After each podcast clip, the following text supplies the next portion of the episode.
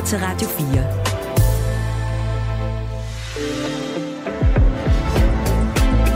Velkommen til Mandat. Din vært er Katrine Eidel.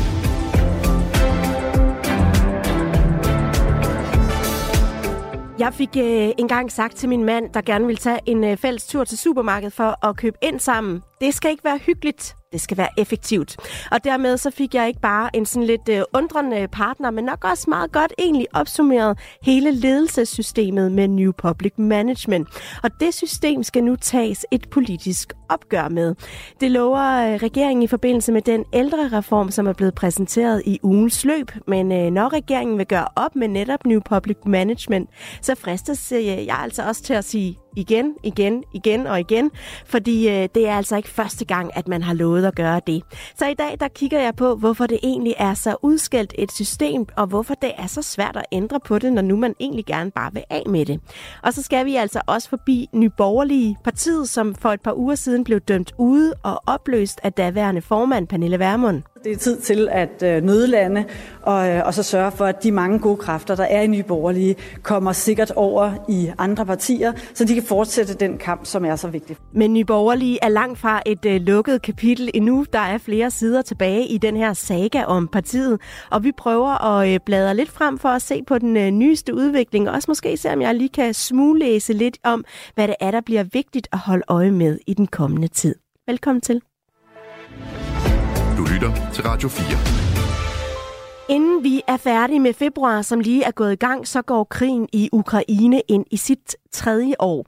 Det markerer også tre år, hvor EU igen og igen har strammet øh, grebet om Rusland ved blandt andet at indføre sanktioner mod landet, og hvor der også er flere danske virksomheder, som har lukket deres aktiviteter i landet ned. Det gælder dog ikke den virksomhed, der hedder JP Group fra Viborg.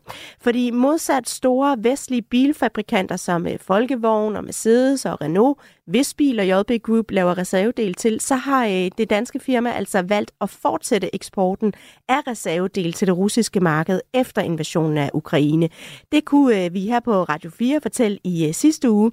Og øh, data fra de russiske skattemyndigheder, de viser, at virksomheden i øh, 2022 omsat for 38 millioner kroner i Rusland, og derfor også betalte 1,7 millioner kroner i skat til den russiske statskasse. Ifølge Flemming Splidsbol, som er seniorforsker på øh, Dansk Institut for Internationale Studier og også ekspert i russiske forhold, så er der i øh, Rusland en efterspørgsel på netop de her reservedel til ældre vestlige biler. Og øh, det fortalte ham, da vi spurgte ham om, hvorfor det giver overhovedet mening for en virksomhed som JP Group fortsat at blive ved med at eksportere til Rusland. Det gør det, fordi der er et øh, stort marked i Rusland for ældre vestlige biler, og enhver, der har været i Rusland, eller for den sags skyld nogle af de andre øh, lande i Østeuropa, tidligere Sovjetunionen, vil kunne se, at der er et stort marked der. Det er biler, som øh, er mere eller mindre udtjent måske øh, i Vesten, og så bliver de kørt over øh, til Rusland for eksempel, bliver måske sat lidt i stand, får måske nye reservedel, og så kan de køre videre derover i lang tid. Og det er typisk folk, som jo gerne vil have en vestlig bil, men som ikke har råd til at købe den for ny.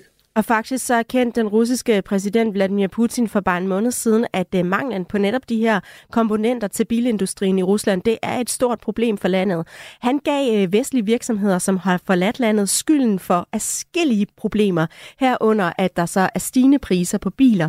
Og øh, den her nyhed om, at JP Group fortsat eksporterer reservedele til det russiske marked, det har altså fået flere europaparlamentarikere til at reagere i ret skarpe vendinger.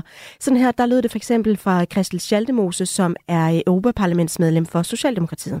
Jeg synes, det er rigtig ærgerligt. Vi øh, gør en kæmpe stor indsats øh, fra EU's side, og rigtig mange firmaer har, har tabt penge, øh, fordi vi har indført sanktioner, og fordi de ikke længere vil handle i og med Rusland på grund af krigen. Så synes jeg, at det er ærgerligt, at der er virksomheder, der bliver ved med at gøre det. SF's medlem af Europaparlamentet, Kira Marie Peter Hansen, hun øh, bakker op om den her kritik, og hun øh, mener også, at de giver anledning til at se nærmere på sanktionerne.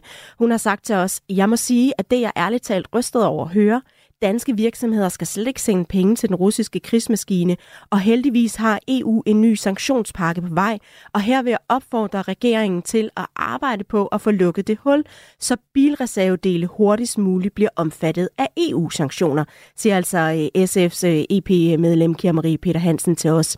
Det er ikke første gang, at danske medier bringer historier om øh, virksomheder, der fortsat driver forretning i Rusland, også efter invasionen af Ukraine. Og det er så heller ikke første gang, at der er danske politikere, som er klar til at kritisere de her virksomheder. Den her situation, hvor øh, politikere så kritiserer virksomheder, som egentlig holder sig på den rette side af loven, den åbner så også for en øh, principiel diskussion af, hvordan man finder den her balance mellem på den ene side jura og på den anden side moral. Og den principielle diskussion, den tog min øh, kollega Søren Berggren Toft med Michael Åstrup Jensen. Han er Venstres udenrigsordfører og formand for Udenrigspolitisk Nævn. Og øh, inden udsendelsen, der ringede øh, Søren til Michael Åstrup Jensen og spurgte, hvad han mener om, at en dansk virksomhed næsten tre år inde i krigen i Ukraine fortsat driver forretning i Rusland? Jamen, det er jeg altså ikke glad for. Altså, vi skal jo ikke glemme, at de danske virksomheder, som er aktive i Rusland, de jo alle sammen betaler den såkaldte krigsskat øh, til den russiske krigsmaskine.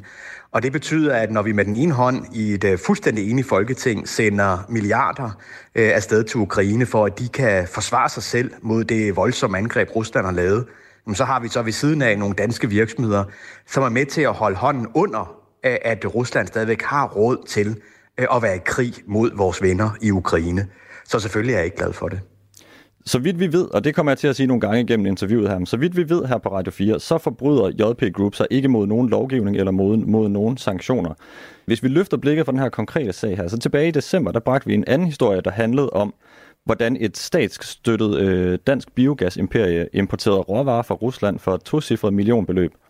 Og øh, før det, der kunne vi her på Radio 4 igen fortælle, at øh, eksporten af sko til Rusland med Eko i spidsen aldrig har været højere, end den er nu.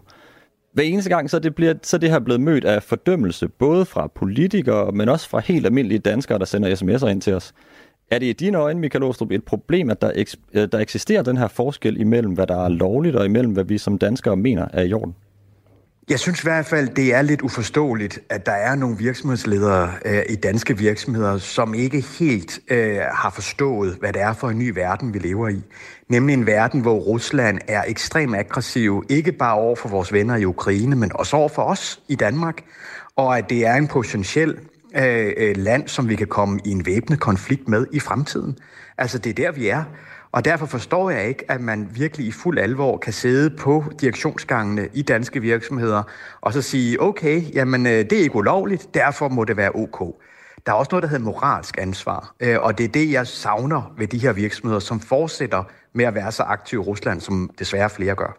Men hvis man ser på det principielt set, øh, er der så i dine øjne et eller andet sted et problem i, at, at man ser på en virksomhed, der agerer lovligt, men man dømmer dem moralsk?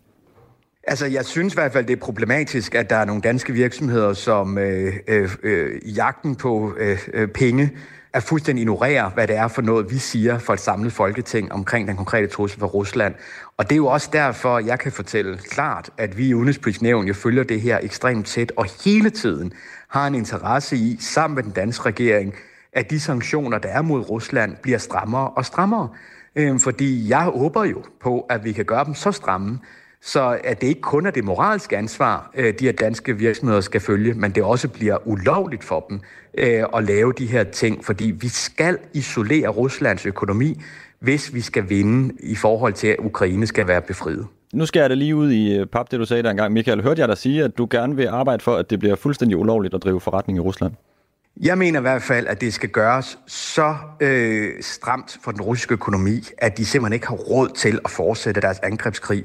Og det betyder reelt, at øh, jeg ønsker, at der skal være så få udenlandske investeringer i Rusland som overhovedet muligt. En ting er, Michael, hvad, hvad manden på gaden mener om danske virksomheder, som driver forretning i Rusland på et tidspunkt, hvor Rusland er i krig i Ukraine, og hvor vi har det her øh, øh, uvenskab med øh, Rusland, tror jeg godt, man kan sige, vi har lige nu. En ting er, hvad manden på gaden mener, men du jo taler jo fra en helt anden position. Du er udenrigsordfører for Venstre og formand for Udenrigspolitisk Nævn. Kan vi tillade os at have forventninger til virksomheder, som rækker ud over lov? Ja, det synes jeg alt taget. Altså, det her er jo ikke fordi, vi synes, at øh, der er nogen, som bryder et eller andet øh, politisk kodex, vi har, eller noget andet. Det her, det handler om kongerigets sikkerhed. Øhm, og, og derfor så synes jeg jo, at der er ikke noget, der kommer øh, over det. Øh, det burde være det, vi alle sammen har en interesse i, er, er det vigtigste. Og det er jo også derfor, jeg prøver igennem øh, efterhånden mange måneder at komme med en appel til danske virksomheder.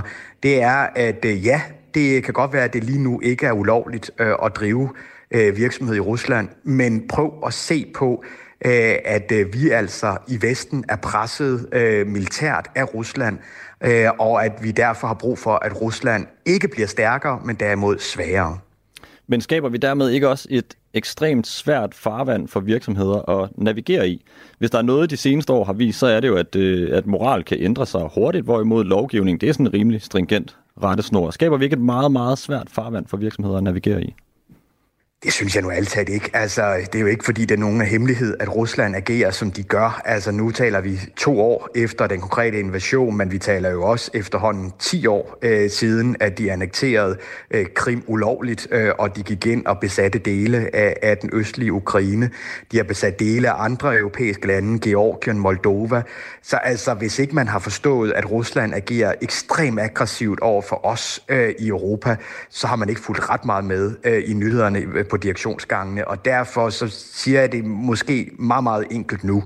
Øh, det er, at de her danske virksomheder bør øh, øh, se, hvad det er for en virkelighed, vi lever i, og så derfor også burde tænke det moralske, men også det sikkerhedsmæssige aspekt af deres investeringer. Det peger meget godt ind i mit næste spørgsmål, for jeg, jeg har været på Danmarks Statistik og, øh, og kigget på nogle tal her til formiddag. I november 2023, der udgjorde samhandlen med Rusland for varer alene, altså både import og eksport, over 300 millioner kroner. I dine øjne, Michael, er der nogen danske virksomheder, som ikke burde trække sig fra Rusland? Altså, ville det være bedst, hvis vi fuldstændig indstillede samhandlen med Rusland?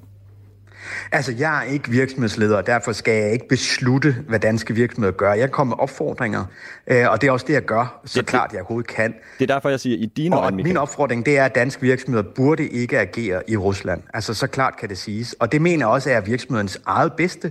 Altså prøv at spørge Carlsberg, øh, om de synes, det var en god øh, øh, forretning at være i Rusland. Øh, de har mistet milliarder på fuldstændig ulovlig beslutning af Putin-regimet. Øh, og der er desværre også andre eksempler fra andre udenlandske virksomheder. Så Rusland agerer jo øh, uden for alt, hvad der minder om internationale regler og retningslinjer. Det er et land, som bliver mere og mere isoleret politisk, men som også begynder at agere mere og mere udemokratisk på alle måder, inklusive erhvervspolitisk. Vi har talt med Henrik Drusebjerg, der er chef for Nordisk Investeringsstrategi i den bank, der hedder Quintet. Øh, han foreslår, at man fra politisk hold kompenserer virksomhederne mod, at de trækker sig. Hvis du lige prøver at lytte med her en gang, hvad han siger. Hvis vi virkelig politisk mener, at det er så stort et problem, så synes jeg, at man skulle overveje, at man kompenserer det her, fordi man ændrer jo vilkårene. Vilkårene har ændret sig for de her virksomheder. De har historisk gjort, som der er blevet opfordret til, og nu skal de så straffes for i princippet at have gjort det, fordi situationen har ændret sig, en situation, de ikke er, er hverken herre over eller, eller kan påvirke. Så synes jeg, hvis man mener det så hårdt, og at man ønsker at øh, forhindre, at danske virksomheder skal bidrage til, til øh, muligvis russisk våbenproduktion, så skulle man kompensere de her virksomheder for at opgive deres, øh, deres investeringer i Rusland. Han siger, at man skal kompensere de her virksomheder for at, øh, at opgive deres øh, forretninger i Rusland. Michael Åstrup Jensen, Venstres udenrigsordfører og formand for Udenrigspolitisk Nævn. Er det her en idé? Er du klar til at, øh, at økonomisk at kompensere de her virksomheder, som du jo mener skal trække sig fra Rusland? Nej, det mener jeg ikke. Altså, jeg mener også, at der er noget, der hedder samfundsansvar, øhm, og, øh, og det er ikke noget, som burde koste penge, øh, at man udviser det. Øhm, og, øh, og, derfor synes jeg også, at virksomhederne øh, selvfølgelig øh, øh, kan finde andre markeder. Der er heldigvis rigtig gode markeder øh, rundt omkring, øh, og, og derfor synes jeg altid, at det burde være samfundsansvar, at man gør det. Og, og ved at vi jo ikke kræver det, men kommer opfordring, øh, er for mig en kæmpe forskel. Hvis en virksomhed ikke bryder loven, og, og du alligevel mener, at de burde og genoverveje deres engagement i Rusland, men du ikke er klar til at kompensere for det tab, som de jo eventuelt må stå med, når de trækker hjem, er det så ikke lidt en gratis omgang for dig at opfordre dem til at trække sig ud af landet? Nej, altså jeg kunne forstå det, hvis det var et land, vi lige pludselig ud af det blå øh, havde en eller anden kontrovers med. Men her taler vi altså om et land, som i de sidste 10 år har øh, etableret sig mere og mere aggressivt over for også os i Danmark, øh, og derfor har man jo kunne se det her komme, ja, i 10 år minimum. Øh, og det er jo også det, som vi fra dansk side har forsøgt øh, at stramme mere og mere op på øh, i vores forhold til Rusland, så vi forsvarer os så meget som muligt mod den aggression. Så derfor virksomhederne, undskyld jeg siger det, burde også se det her komme i løbet af de seneste mange år. Lige nu der er situationen omkring Rusland, den er rimelig sort-hvid, men spørgsmålet er, hvor meget der skal ændre sig, før man igen øh, kan skrue lidt på det her moralske kompas, som vi har talt om i øh, en del gange nu. Hvis nu vi udlader det rent juridiske, Michael, og kun forholder os til det moralske, hvornår mener du så, at en dansk virksomhed igen med god samvittighed kan handle med Rusland? Når der er kommet et nyt styre, et demokratisk styre, øh, og ikke mindst er et land, som ikke ønsker at øh, være aggressiv over for os øh, i Vesten, men derimod ønsker at leve i, i, i, i samhørighed med os, jamen så har jeg ingen problemer. Altså det her, vi er, vi er jo ikke sure på den almindelige russer, vi er til gengæld meget, meget sure på Putin-regimet øh, og hvad de agerer på. Så hvis der kommer et nyt regime, som laver en ny kurs, som vi alle sammen håber på sker en dag, jamen så øh, skal man da endelig øh, være aktiv i Rusland. Men jeg bliver også nødt til at sige, det er jo desværre ikke noget, vi forventer sker i morgen eller i overmorgen. Så nu prøver jeg lige at fiske en lille smule efter en grænse her. Du siger, at det handler om regimet, men hvis nu Rusland fuldstændig trækker sig fra Ukraine totalt, men Putin stadigvæk var ved magten, kan vi så handle med Rusland? Nej, fordi øh, situationen er jo den, at øh, Rusland jo desværre stadigvæk har øh, taget en aggressiv retorik, men også handlinger mod os. Øh, jeg kan sige, øh, at øh, uden at bryde nogle hemmeligheder, at Forsvars efterretningstjeneste jo også selv nævner, at Rusland agerer mere og mere aggressivt over for os, øh, blandet på spionage, på hacking og andet. Øh, og, øh, og derfor skal det selvfølgelig også stoppe, før vi på nogen måde kan tale om en, en ny kurs. Hvis nu øh, Putin og hans øh, kompaner ved magten, hvis nu regimet trækker sig fuldstændig, der kommer et nyt regime i Rusland, men de fortsætter deres engagement i Rusland, kan vi så handle med dem igen? Jamen altså, det, øh, jeg synes, det vigtigste at holde fast i, vi skal se et helt andet Rusland, både i ord og i handlinger, øh, end det vi har i dag. Og, og for at være helt ærlig, det, det er der intet, der tyder på, at det er den vej, vi går tværtimod. Bare for at, at, at sige det negativt, men det tror jeg desværre også, så tror jeg tværtimod, at vi kommer til at se en negativ udvikling for Rusland, før vi bare kommer i nærheden af noget, der minder en positiv udvikling. Danmark har lige sendt uh, militært træningsudstyr til Georgien, fordi vi jo også mener, at deres kamp også er vores kamp. Hvis nu Rusland trækker sig fra Ukraine, der kommer et nyt regime, men de fortsætter de her destabiliseringskampagner i Baltikum, Moldova, Georgien og Armenien. Kan vi så på den baggrund fortsætte med at handle med, med Rusland? Altså virksomheden må gøre op med sig selv, hvad det er, de ønsker. Jeg siger bare, at vores tilgang til Rusland øh, vil kræve, at de stopper med deres aggressivitet over for alle dem, som er vores allierede og vores venner. Øhm, og, øh, og, øh, og det kræver som sagt, at de, øh, de stopper med det. Øh, og det tror jeg på ingen måde, de gør. Altså tværtimod tror jeg, tværtimod vi kommer til at se en intensivering af det i det fremtiden. Hvis vi spoler tiden nogle år tilbage øh, til før øh, invasionen af Ukraine her for, for næsten tre år siden, så havde vi en situation, hvor Rusland jo stadigvæk havde annekteret Krimhaløen og havde øh, øh, besat Donbass-regionen, hvor de øh, mere eller mindre tæppebumpede civile i øh, Syrien, som forsøgte at slippe af med, med den øh, leder, de havde der. Var det en fejl, at vi fortsatte samhandlen med Rusland dengang? Altså, vi forsøgte jo også fra statens side at gøre, hvad vi kunne for at, øh, skal vi sige, sikre os øh, mod den øh, Øh, øh, tilgang i forhold til Rusland. Det gjorde vi blandt andet med øh, øh Nord Stream 2, øh, hvor vi jo implementerede ny lovgivning, som gjorde, at vi kunne sige nej til, at det skulle gå igennem dansk øh, primærfarvand. Det betød så også, at Nord Stream 2-rørledningen kom ud af dansk øh, primærfarvand, og så kunne vi ikke stoppe det øh, mere øh, lovligt. Øh, og øh, vi har også været inde og lave en såkaldt kritisk infrastrukturbeskyttelse, øh, så vi kan sige nej til udenlandske investeringer i kritisk infrastruktur. Det er fortroligt, øh, om vi benytter det, øh, men, øh, men det er i hvert fald en lov, øh, som vi har, og som er i effekt, øh, så meget kan jeg sige. Øh, så vi, vi gør, hvad vi kan fra statens side i at prøve at beskytte Danmark øh, mod øh, kontakt med, med øh, russisk indflydelse. Øh, og, øh, og, og det har vi også været totalt åbne omkring, øh, og derfor så, øh, så synes jeg jo også, at danske virksomheder burde have fulgt lidt med øh, i, hvad det er, vi har gjort i løbet af de seneste år. Men der var ikke nogen i kølvandet på, øh, på annekteringen af Krimhaløen eller bombardementerne i Syrien, og så vidt jeg husker heller ikke dig, som sagde, at danske virksomheder burde og genoverveje deres engagement i Rusland. Var det en fejl dengang? Jamen altså, i, siden 2014, der synes jeg, øh, og det har, vi, har jeg også sagt før, der har vi desværre ikke været hårde nok øh, i forhold til Rusland. Det skulle vi have gjort. Øh, vi øh, stillede forslag, altså inklusive mig selv, øh, om at Rusland for eksempel skulle smides ud af Europarådet og andet efter 2014, men det var ikke nok. Altså, vi skulle have haft en mere øh, øh, markant tilgang over for Rusland, øh, og, og det fortryder jeg så i dag. Nu har jeg lige stillet en række øh, hvad nu hvis spørgsmål, og jeg er med på, at det, det er en lille smule irriterende, de her spørgsmål her. Men, men, men grunden til at gøre det er alligevel også, at fordi jeg synes, at det viser, at det kan være potentielt, forestiller jeg mig, vanskeligt for virksomheder at agere i en situation, hvor der er en jura, som er en rimelig stringent rettesnor, i det her tilfælde EU-sanktioner, og så bliver det suppleret af politikere, som på den anden side kommer med moralske overvejelser. Viser de her spørgsmål ikke lige præcis, hvor, hvor vanskeligt det kan være for virksomheder at agere i? Selvfølgelig er det ikke nemt at agere i et land som Rusland, men det har det jo aldrig været. Altså, øh, og der, der har først været korruption i 90'erne i stor stil, som også har været en udfordring. Der har været øh, ustabile regimer under Boris Yeltsin og andet. Øh, så, så dem, der har engageret sig i Rusland, har altid måtte vide, at når man engagerer sig i Rusland, så er det et specielt land. Man skal have, skal vi sige, fingerfornemmelse for, hvad der er godt og ikke godt. Øh, og derfor er min appel bare til de danske virksomheder, som stadig er aktive i Rusland, det er prøv nu at se, hvordan verden har udviklet sig eksplosivt negativt i forhold til Rusland, og så agere i hvert fald nu. Det er min opfordring. Nu øh, er det jo øh, meget eksplicit i forhold til Putin nu her, men der er jo ikke nogen, der ved, hvem morgendagens Putin bliver, og hvem morgendagens Rusland bliver.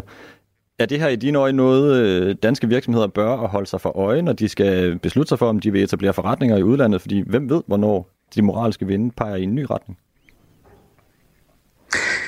Jamen altså, mit råd er altid til danske virksomheder, at der er forskel på at engagere sig i demokratiske, vestlige sindede lande, øh, og så i, øh, i lande, der ikke er det, øh, og at man derfor selvfølgelig altid skal være opmærksom på alt lige fra nationaliseringsrisikoer til sikkerhedsrisikoer til geopolitiske øh, risikoer, som jævnfører her med Rusland. Og og det, det tror jeg også, eller det er i hvert fald min opfordring, hvis ikke man gør det, så burde man gøre det sagde altså Michael Åstrup Jensen, som er Venstres udenrigsordfører og formand for øh, Udenrigspolitisk Nævn i Folketinget, som havde talt med min kollega Søren Berggren Toft om øh, danske virksomheder, der fortsat driver forretning i Rusland. Noget vi har kigget på, fordi vi her på Radio 4 har kunne fortælle, at den danske virksomhed JP Group fortsat eksporterer bilreservedele til Rusland. Radio 4. Ikke så forudsigeligt. For tre uger siden, der kom Pernille Vermund med en opsigtsvækkende udmelding ud af det blå. Nyborgerlige lukker og slukker. Det er tid til at øh, nødlande og, øh, og så sørge for, at de mange gode kræfter, der er i Nye Borgerlige, kommer sikkert over i andre partier, så de kan fortsætte den kamp, som er så vigtig. Ja, men helt så enkelt har det vist ikke øh, vist sig at være i virkeligheden, fordi allerede dagen efter, der meldte den første kandidat sig på banen til at overtage formandsposten i partiet. Det var en lokalpolitiker i København, og lige siden så har det altså rumlet i det bagland, som Værmund vil hjælpe videre til andre græsgange. Overlever Nyborgerlige? Hvilke politisk retning går partiet i? Og hvem skal tegne det udad til? Det er nogle af de spørgsmål, man kan stille sig selv, fordi øh, i går der lukkede partiets tidligere formand Lars Bøge Mathisen endegyldigt døren for et øh, comeback. Samtidig så melder øh, XDF'eren Martin Henriksen sig så godt som klar en samtale med mig. Og for at mudre billedet endnu mere, så spørger partiets øh, medstifter Peter Sejer, der lige nu er sygemeldt fra Folketinget, også i kulissen. Velkommen til, Lars Kåber. Tak for det. Med alle de spørgsmål, jeg er glad for, at du er her. Tidligere pressechef for Nye Borgerlige, og nu chefredaktør for øh, det borgerlige medie Kontrast. Du har øh, stadig kontakter med kræfter i partiet. Har du et klart billede af, hvordan partiets fremtid ser ud? Nej, det har jeg ikke. Det har de heller ikke selv. Det er der ingen af dem, der har. Vel, øh, der er mange interesser, der er i spil, og der er jo ikke nogen øh, udpræget som leder er koblet som øh, kan fortælle, hvilken vej man skal gå. Så øh, i øjeblikket, der, der flyver klodserne rundt i luften. Og hvad er det, der skal til, at de her klodser så bliver til øh, noget, der er bygget og brugbart, der kan vises frem? Jamen, der skal jo være en leder. Øh, Martin Henriksen har jo godt nok sagt, at han er interesseret, men han er jo går også og, og putter med det, og vil jo ikke rigtig træde karakter. Undskyld. Øh, så øh, før han gør det, øh, så er der jo så at sige fri leg. Og øh, det er jo også derfor, vi ser, at Lars Brøge Mathisen jo også holder afstand til det. Han skal ikke ind og, og rode op i den der bunke i øjeblikket. Det skal vi uh, tale videre om uh, på den anden side af nyhederne, men da du var gæst i mandat dagen efter, at uh, Værmunds vi lukker ned udmelding, der sagde du, at Nyborgerlige kommer til at fortsætte, fordi der er kræfter i partiet, der vil køre det videre. Og du sagde også, at Pernille Værmund kommer til at melde sig ind i Liberal Alliance. Det var altså to uh, rigtige spot om Lars Kåber. Så er jeg jo nysgerrig på at spørge dig, hvem bliver uh, formand for Nyborgerlige? Nu skal jeg nok ikke roses for meget. Det var ret indlysende, at det var det, der ville ske. Ikke? Så øh, det behøver man ikke at være den store kloge for at kunne forudse. Men øh, øh, i alle, alle tegn i måneder og, og soler og stjerne, det tyder på, at Martin Henriksen kommer til at blive formand. Lars Kåber, tidligere pressechef for øh, Nyborgerlige. Vi taler videre om øh, dit gamle partis øh, skæbne på den anden side af nyhederne, hvor altså vi skal snakke om øh, både det her formandsskifte, men også hvad det er, der skal ske sådan i den kommende tid. Det er altså efter nyhederne. Klokken er. Du lytter til Radio 4. Velkommen til Mandat. Din vært er Katrine Eidel.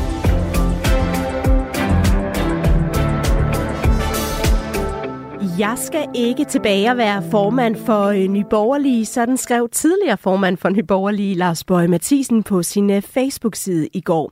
Vi øh, taler videre om øh, Nyborgerlige og fremtiden for partiet, fordi det skorter altså ikke på hverken drama eller udvikling at følge med i. Med studiet der er Lars Kåber, tidligere pressechef i Nyborgerlige og nu chefredaktør på det borgerlige medie Kontrast. Altså, Lars Bøge Mathisen melder altså ud i går, at hvis nogen skulle have spekuleret i det, så kan han helt klart afvise at komme tilbage til Nyborgerlige, fordi det har han ellers ret i. Der har været rygter, der har været spekulationer om, hvorvidt at uh, Lars Bøge Mathisen, som lige nu er løsgænger i Folketinget, kunne være på vej tilbage. Uh, Lars Kåber, var det bare rygter, eller tror du, der rent faktisk har været uh, diskussioner, samtaler, uh, følen hinanden på uh, klingen uh, uh, omkring det her? Ja, der har helt uh, tydeligt været uh, direkte kontakt. Uh mellem øh, hovedbestyrelsen og, eller medlemmer af hovedbestyrelsen og Lars Bøge Mathisen for at afsøge, om, øh, om han ville være interesseret, om det kunne lade sig gøre. Øh, det, man kan se fra processen, det er, at Martin Henriksen og Lars Bøge Mathisen jo også ikke har sat sig ned øh, over to kopper kaffe og er blevet enige, og det er jo også derfor, det er gået sådan lidt i stå. Øh, men øh, det, jeg tror, man skal hæfte sig ved, hvad Lars Bøge Mathisen siger, det er, at øh, grunden til, at han ikke vil vende tilbage som formand, det er, at øh, nogle af de mennesker, som var med til at smide ham ud, øh, at de stadigvæk sidder på ledende poster, og det vil han ikke. Så jeg tror nok mere, i stedet for at se det som en afvisning af en mulighed, at man skal se det som, at det tilbud, han har fået, ikke har været godt nok. Han skriver øh, på sin Facebook-side øh, der i går, altså, jeg vil ganske enkelt ikke kunne se mig selv, min kære og alle andre i øjnene, hvis jeg gik tilbage og skulle arbejde sammen med nogle af de personer, som stak mig i ryggen og spredte løgne om mig i pressen for at ødelægge mit navn. Er det det, der har afgjort det, tror du? Mm, det er ikke afgjort, men det er det, han fortæller til, øh, til Martin Henriksen og til nogle andre i hovedbestyrelsen, som sidder der i dag, at øh, med mindre at de sørger for at rense ud, så de mennesker, der i og for sig smed Lars Bøge Mathisen ud af partiet, ikke længere har noget at skulle have sagt, jamen så vil han ikke vende tilbage. Det vil sige, at det han rent faktisk siger, det er, giv mig et bedre tilbud, det I gav mig sidste gang, det var ikke godt nok. Og hvorfor tror du så ikke, man har givet ham et bedre tilbud? Jamen fordi at man ikke har kompetencen til at gøre det. Øh, hvad betyder det? Det betyder jo, at det drejer sig om personer. Personer, som øh, bliver jo valgt dels på et årsmøde, og dels bliver udpeget lokalt til at sidde i hovedbestyrelsen af vælgerforeningsformænd. Og øh, det er der jo ikke nogen, der sådan lige på en stus øh, kan garantere, at, at nogen forsvinder, og andre kommer ind. Men øh, det er jo det, som øh, Lars Bøge Mathisen opstiller som betingelse. Og nu taler vi jo meget om øh, den her beslutning med Lars Bøge Mathisen eller ej, som en persondrevet ting, altså noget i forhold til relationer at der er nogle politiske forskelle overhovedet, der spiller ind i den her overlevelseskamp, som de borgerlige befinder sig i lige nu? Eller er det simpelthen øh, et personspørgsmål? Ja, det er et personspørgsmål, og, øh, og så er det økonomien. Øh, der er ikke rigtig noget politik, øh, som er vigtigt i øjeblikket. Det er det selvfølgelig for de der ildsjæle, som sidder derude meget idealistisk og hæver fanen og siger, at vores politik er den helt rigtige. Men for dem, der skal lede partiet, der handler det ikke om politik, der handler det om personer, det handler om indflydelse og penge. Og inden vi slipper Lars Bøge Mathisen helt, så skal jeg lige høre dig om en ting mere, og det er altså også fra den her Facebook-opdatering fra uh, Lars Bøge Mathisen, fordi han skriver, angående vælgererklæringer ja, der er min holdning klar. Hvis man ikke kan samle 21.000 vælgererklæringer, så har man ikke noget at gøre som et nyt parti alligevel. Og så fortsætter han. Fremtiden ser spændende ud, og jeg glæder mig snart til at kunne fortælle jer meget mere om det. Det er jo øh, nærmest øh, Støjberg og øh, Lars Lykke om igen, altså månederne op til, at de stiftede deres øh, partier. Det var sådan en lang teaser om behovet for nye partier, og hvad kunne man finde på. Øhm, hvordan tror du, det kan påvirke nye borgerlige chancer for at overleve, hvis Lars Borg Mathisen øh, ender med at starte et nyt parti? Altså i forvejen så er Martin Henriksens chancer alene, de er sådan meget tæt på nul, for at han kan få nogen valgt i Folketinget. Øh, og hvis øh, Lars Borg Mathisen øh, sammen med en lille kreds af mennesker omkring sig finder ud af, at nu opstiller de ham på en partiliste, og så begynder at samle underskrifter, jamen så øh, bliver Martin Henriksen så klemt, så han lige så godt kan lade være med at forsøge, fordi så er der ikke nogen vej frem for ham. Men burde de så ikke med det i mente netop have fået Lars Bøje med i øh, festen, hvis han som øh, øh, ikke med i nyborgerlige fremtid rent faktisk kan være med til at, øh, at lugte? Jo, det kan du sige, hvis, hvis man ser på det sådan rationelt, men jeg er slet ikke sikker på, at, øh, at de der to store egoer, Lars Bøge Mathisen og Martin Henriksen, endnu har set, øh, hvad der er de faktiske forhold i jernindustrien. Øh, og det tager nok tid for dem at, at komme til den erkendelse, men øh, det er altså ikke særlig svært at analysere sig frem til, at Lars Bøge, han har en lille chance alene. Martin Henriksen har nul chance alene, men de har en rigtig stor mulighed sammen. Lad os så lige tage fat i øh, Martin Henriksen, fordi øh, nu er han jo så den mest oplagte kandidat til øh, formandsposten. Altså Martin Henriksen, tidligere medlem af Folketinget for Dansk Folkeparti, var opstillet som Europaparlamentskandidat for Nye Borgerlige, og var også en af dem, der var ude efter at Pernille Vermund havde opløst partiet, eller i hvert fald sagt, at det synes hun skulle ske, og fortælle om, at det var han ikke blevet informeret om på forhånd. Jeg talte med ham i går, og der spurgte jeg ham, skal du være formand? Og der sagde han så til mig, jeg har truffet min beslutning, men jeg er ikke klar til at melde noget ud endnu. Og så tilføjede han, øh, mit hovedfokus er, at partiet overlever. Og nu ved jeg ikke, om, øh, om, om jeg digter lidt, men jeg hører det lidt som om, at han siger, ja, jeg skal være formand, vi skal bare lige have noget på plads. Hører du det også sådan, Lars Kåber? Ja, jeg tror rent faktisk ikke rigtigt, at han ved, hvad han skal gøre. Øh, fordi han vil jo gerne være formand, han vil gerne have sit eget parti, og det er jo sådan en lille boble, der er vokset så stor oven i hovedet på ham. Men øh, hvad han, hvordan han nu skal organisere det, hvad han skal bruge det til, og hvordan han skal rykke frem af derfra og få folk med. Men øh, det kan han nok ikke rigtig overskue. Og, øh, og så er han nødt til at sige det der, som han gør. Jeg må lige vente lidt med at melde ud, fordi jeg har jo ikke lyst til at melde ud, og så bliver jeg helt ned og brættet bagefter. Men øh, under alle omstændigheder, hvis Martin Henriksen skal være formand, øh, så øh, bliver det sådan et parti lidt ligesom Fremskridspartiet i sine døende dage, eller Centrumdemokraterne, da de døde ud, at det er et parti uden for Folketinget, øh, som øh, ikke rigtig nogen hæfter sig ved, og som består af en lille kreds meget entusiastiske mennesker, men som aldrig nogensinde kommer til at påvirke den politiske dagsorden. Hvorfor det? Fordi at der simpelthen ikke er plads i dansk politik til det, og Martin Henriksen ikke er en stærk nok person til at løfte partiet op. Men tror du, han er en øh, stærk nok kandidat til rent faktisk at ende med at blive øh, valgt som en formand? Ja, det kan han godt. Det mangler bedre. Øh, der er jo ikke rigtig andre. Hvis vi øh, lige kigger tilbage til sådan selve partiets overlevelse, som der nu altså er kræfter, der kæmper for, så mangler der øh, stadigvæk en dato for et øh, ekstraordinært årsmøde. Det her, hvor man skal samles. Det har hovedbestyrelsen besluttet. Man skal altså samles, og så skal der stemmes om, hvorvidt partiet skal opløses eller ej. Øhm, lige nu, der hedder den her dato, den hedder start april. Så det er jo ikke rigtig en, øh, en dato endnu. Og da jeg talte med Martin Henriksen i går, der sagde han også, at han håbede, at hovedbestyrelsen vil fremrykke den her dato, så man hurtigere kan få en afklaring på et årsmøde. Hvorfor tror du, Martin Henriksen ønsker, at det skal gå hurtigere end start april? Jamen, fordi at øh, for hver dag, der går, øh, forsvinder interessen for nye borgerlige jo i offentligheden, og det ved han jo godt. Og hvis han skal gå rundt og vente i tre måneder på at blive formand, den dag han så bliver det, så bliver han det jo fuldstændig anonymt. Øh, så du kommer ikke til at lave en udsendelse om hans udnævnelse, og det er der nok heller ingen andre rigtige i pressen, som gider interessere sig for. Så øh, han øh, er jo op imod den der tidsfaktor, som øh, skubber ham længere og længere ud i glemsen af anonymiteten. Så derfor har han travlt. Og hvilken forskel er det så, det gør, hvis han kunne holde et møde om 14 dage? Jamen det er jo det, og så øh, er der stadigvæk sådan lidt, lidt varme i rørene, som han kan leve af. Øh, og, og det er jo dem, der er ved at køle ned. Øh, og der kan man så vente om at sige, at, at de kræfter i partiet, som i og for sig synes, at ja, tiden er gået, vi må nok hellere lukke og slukke, at det jo senere, de holder det her årsmøde, og jo mindre gejst, der så at sige er tilbage, altså jo mere sikre kan de jo også være på, at selvom det ikke bliver lukket direkte, men i hvert fald, så det løber ud i sandet. I, weekend, I weekenden der øh, dukkede Lars Eldrup op. Han er tidligere sekretariatschef i øh, partiet, og han var med til et øh, møde i partiets hovedbestyrelse, og det var han fordi, ikke fordi han sådan, sådan var inviteret, men det var han, fordi han havde en fuldmagt. Han havde en fuldmagt for øh, partistifter Peter Sejer, som er øh, væk fra Folketinget lige nu, som er syg, og øh, rygterne siger, at øh, Peter Sejer øh, fortsat ser en øh, fremtid for partiet. Det er altså derfor, han har sendt øh, Lars Eldrup afsted med en fuldmagt for at tale sin sag i hovedbestyrelsen. Hvad betyder det? Jamen, det betyder jo, at, øh, at Peter har, altså, Peter har bedt Lars Eldrup om at repræsentere sig, fordi han selv er sygemeldt. Og øh, Peter er jo ikke blevet inddraget i den proces, som Pernille Vermund øh, satte i gang med at lugte.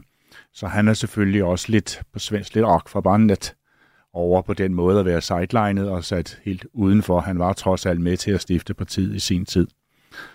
Så stedigheden i ham siger, jamen altså, jeg bliver der ved, jeg er det, jeg har det ikke tænkt mig at melde mig ud. Men øh, man skal være Altså, man skal være meget drømmende, hvis man tror, at Peter Seier Christensen kommer tilbage i Folketinget, når han bliver raskmeldt, og løfter nye borgerlige op igen og, og gør det til en sikkert sejlende skude, der samler folk bag sig. Altså det gør han ikke. Han kommer tilbage i Folketinget, når han bliver rask, og så passer han sit arbejde, og når der kommer et folketingsvalg, så stiller han ikke op igen. Hvad er det, du tror, han vil med partiet, siden han ikke er klar til at kaste håndklædet i ringen? Jeg tror ikke, han ved, hvad han vil med partiet. Og øh, jeg tror også, han er, at øh, de hovedbestyrelsesmedlemmer, som gerne vil føre partiet videre, de har overfortolket det mandat, som Lars Eldrup er kommet med. Lars Eldrup har efterfølgende sagt, at han ikke mente, at han gav klart udtryk for hverken at ville lugte eller føre det videre. Så øh, der er nogen, der tolker nok mere ind i det, end, end man, skal, men man skal regne med. Da øh, Martin Henriksen øh, toppede i forhold til øh, stemmer, stemmer ved et folketingsvalg, det var i 15, der fik han 3.094 personlige stemmer, og Peter Sejer, han fik ved seneste valg 2.806 personlige stemmer. Kombinationen Martin Henriksen og Peter Sejer, hvis vi nu forestiller os den, er det nok til at bære et parti eller bære nyborgerlige oppe? Eller holde det op? Mm, nej, altså der er jo heller ikke noget politisk projekt. Øh, hvis ikke man har et projekt, og man ved, hvad man vil, og hvor man vil positionere sig, så, så har man ikke nogen rolle at spille. Og øh, der er jo ingen af de to, som i sig selv er i stand til at løfte noget. Og selvom man så lægger dem sammen, jamen så er det jo bare to mennesker, der ikke kan. Det bliver de jo ikke, det bliver de jo i og for sig ikke bedre af. Det lyder lidt uh, som om, Lars Kåber, at uh, du på en eller anden måde siger, at uh, det kan godt være, at det fortsætter, men det kommer ikke til at, uh, at komme tilbage i Folketinget, eller blive noget af det, som vi har set tidligere med et parti, der rent faktisk havde, havde nogle mandater og noget indflydelse? Nej, altså den eneste, det har jeg, jeg var så sagt lige siden Pernille Vermund øh, valgte at melde sig ud, at den eneste mulighed for nye borgerlige, det er, at hvis de tilbageværende kræfter slår sig sammen med Lars Bøge Mathisen, fordi Lars Bøge Mathisen kan noget særligt, det er, at han kan få folk til at løfte sig op af sofaen og gå hen og stemme. Det er de mennesker, som ellers aldrig deltager i folketingsvalg, og dem er der altså en 12-14 procent af. Og hvis han kan få 20 procent af dem til at stemme på sig, fordi de synes, at alle andre politikere er idioter, bortset fra Lars Bøge Mathisen, jamen så er han i Folketinget. Og øh, den der meget statskritiske og systemkritiske tilgang, som Lars Bøge har til politik, det er der et marked for. Der er ikke et særligt marked for noget som helst andet, fordi resten af dansk politik er dækket ind. Det lyder lidt som om, at øh, den udmelding, som øh, måske bare var et øh, Facebook-opslag for Lars Bøge Mathisen i går, hvor han altså slog fast, at øh, han ikke skal tilbage og være formand for Nye Borgerlige, at den øh, rent faktisk øh, er ret så afgørende for øh, partiets fremtid og indflydelse? Mm, ja, altså den eneste mulighed, reelle mulighed for nye borgerlige til at overleve som parti og blive en politisk kraft, der kommer i Folketinget, det er, hvis Martin Henriksen og Lars Bøge Mathisen slår sig sammen. Om de kan finde ud af det, om de to store egoer kan bøje sig mod hinanden, jamen det finder vi ud af i løbet af nogle måneder. Hvad kommer du til at holde øje med sig i den nærmeste tid, øh, Lars Kåber, i forhold til Nyborgerliges fremtid? Jamen blandt andet om øh, nu er årsmødet bliver fremrykket. Øh, og blandt andet med, om øh, Lars Borg Mathisen nu begynder at sætte nogle af sine folk i sving med rent faktisk at begynde at, at, at lave det der nye parti, altså begynder at samle vælgererklæringerne og andet. Ikke? Altså lige så snart han begynder på det, så bliver det jo et voldsomt pres på Martin Henriksen til at sige, så nu skal jeg altså til at rykke, ellers så bliver jeg kørt bagud. Tak fordi du var med, Lars Kåber, altså tidligere pressechef for øh, Nyborgerlige og øh, chefredaktør for Kontrast. Jeg har haft øh, 39 feber i fem dage, mm. men det bliver ikke bedre. Lad mig lige prøve at se dig på video. Vagtlæger visiterer og behandler hver dag tusindvis af patienter på en videoforbindelse. Prøv at kigge lige ind i kassen der. For ja. Men er det sikkert for patienterne? Men det ser sgu på ingen måde alarmerende ud. Og kan det få fatale konsekvenser? Man kan ikke vurdere en farvetoning af en hudoverflade for eksempel igennem en videokonsultation. Videokonsultationen kan være en hemsko for, at man lytter ordentligt til, hvad patienterne siger.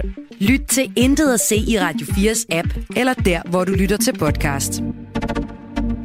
Vi bliver nødt til at vide, hvad var det, han døde af? Radio 4. Man kan jo ikke dø af en migræne. Ikke så forudsigeligt.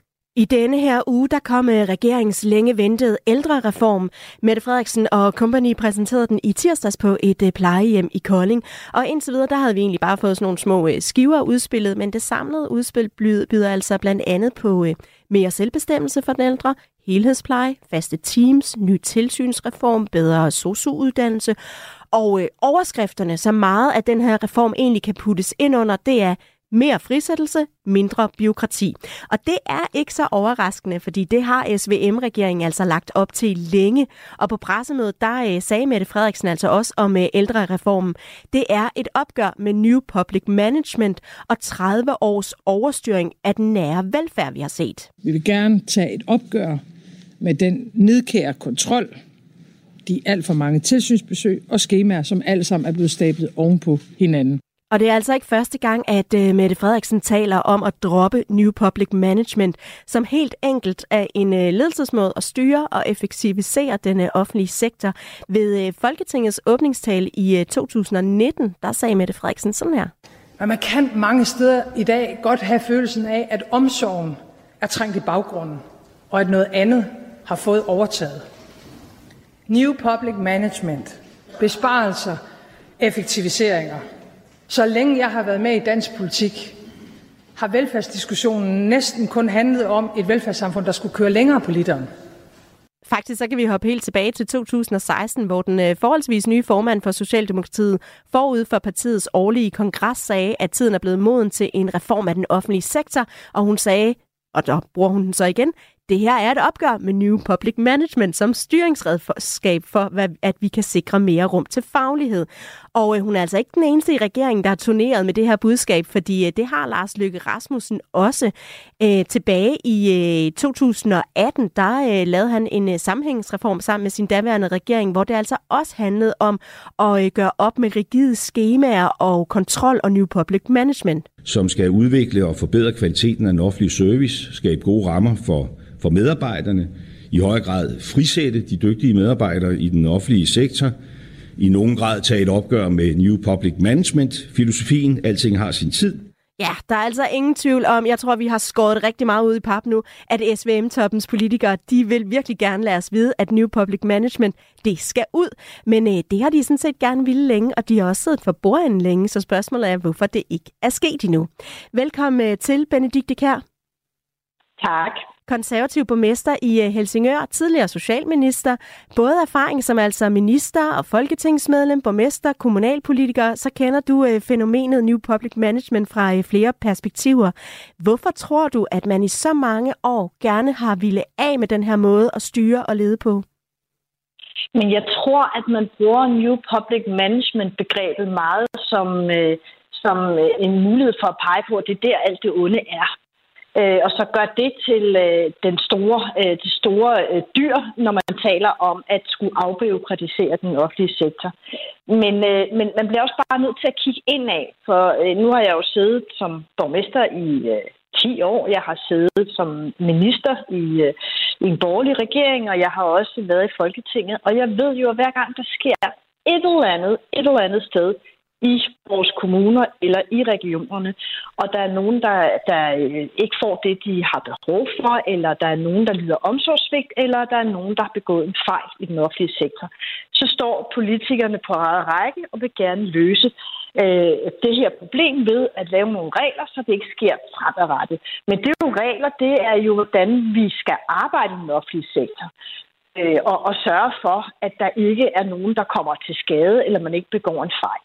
New Public Management øh, måde, filosofien handler jo om styring af, af midlerne i den offentlige sektor, og styring i forhold til, at man kan sikre, at du som borger øh, har mulighed for at vælge mellem et privat tilbud og et offentligt tilbud.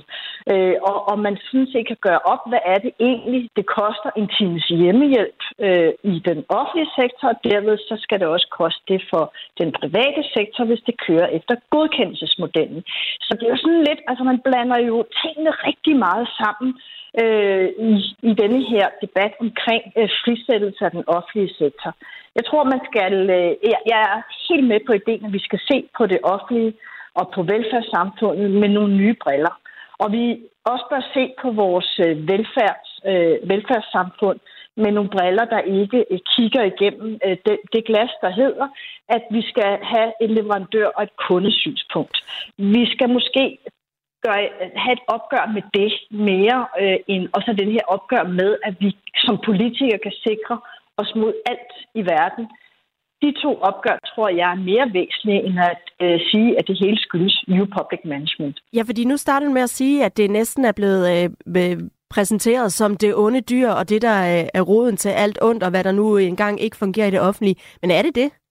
Er det det onde dyr? Nej, men altså, Nej, men altså, det er, man kan selvfølgelig sige, at nogle gange går det jo for vidt, fordi man simpelthen skal finde ud af, om, øh, om kommunerne, når vi sammenligner dem, er effektive nok. Det bliver vi jo hele tiden øh, målt og vejet i alle diverse benchmark-undersøgelser fra for eksempel øh, øh, Indrigsministeriet, men også CEPOS og andre går ind og måler og vejer, hvordan vi er mod hinanden.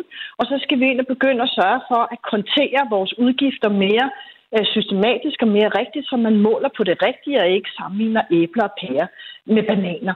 Altså det er, jo, øh, det, det er jo sådan lidt det der med, på den ene side vil man gerne give mere fri, og på den anden side vil man gerne sikre sig, at de penge, man bruger øh, i det offentlige, bliver brugt rigtigt på det, man ønsker. Så, øh, så, så det, er jo, øh, det er jo mere komplekst end blot at sige, nu begår vi et, øh, et øh, angreb på New Public Management. Det er øh, slut med det, og så øh, er alt godt. Nej, det er meget mere komplekst, og der er mange flere lag. Og der er også det her, nu vil man gerne gå ind og give mere frit valg for den enkelte borger. Det synes jeg er fint. Men man skal bare gøre det på en, en måske lidt mere intelligent måde, end at man taler om et kunde- og leverandør- og et servicesynspunkt. Fordi vi har jo efterhånden gjort vores velfærdssamfund til et spørgsmål om øh, service-niveauer, service-ramme, service-drift. Det er jo det, man kalder velfærd. Og når man hele tiden bruger det her kundebegreb og servicebegreb, jamen så bliver du jo også nødt til at sammenligne det med et eller andet. Og det er jo der, hvor New Public Management-tankegangen øh, jo så er trådt ind for, at man så kan beskrive, hvad det er for nogle opgaver, man udfører, så er der nogen fra det, offentlige, eller nogen fra det private, der går ind og udfører en offentlig opgave. Så, øhm, så, så, så det er øhm, et mere, øh, det er mere komplekst at øh, sikre en øh, reel frisættelse end det, der bliver gjort, øh, eller det, der bliver lagt op til her. Men selvom det er mere komple- øh, komplekst, så ændrer det jo ikke på, at det er noget, som øh, vores øh, toppolitikere, blandt andre Lars Løkke Rasmussen og Mette Frederiksen, har ville gøre i overvis. De har i hvert fald talt om i overvis. Mm. Hvorfor har de ikke lykkes med at gøre det endnu? Tror du, hvad er det, der er så svært ved at droppe det? Fordi når det er noget, de gerne vil, og de har magten, så kunne de vel bare gøre det. Men nu er det jo ikke sådan, at man fra centralt hold har bestemt, at, øh, at nogen skal bruge New Public Management, og det er så et enkelt system. Det er jo mere sådan et sæt af idéer og teknikker øh, og metoder til at kunne styre den offentlige sektor. Så det er jo ikke bare lige sådan et, øh, nogle konsulenter, der kommer med et new public management. Det er et mindset, man har på den offentlige sektor, hvor man så også har de her benchmark-undersøgelser af de kommunerne øh, imellem for at se, hvem der er mest effektiv og hvem der får mest muligt ud af pengene.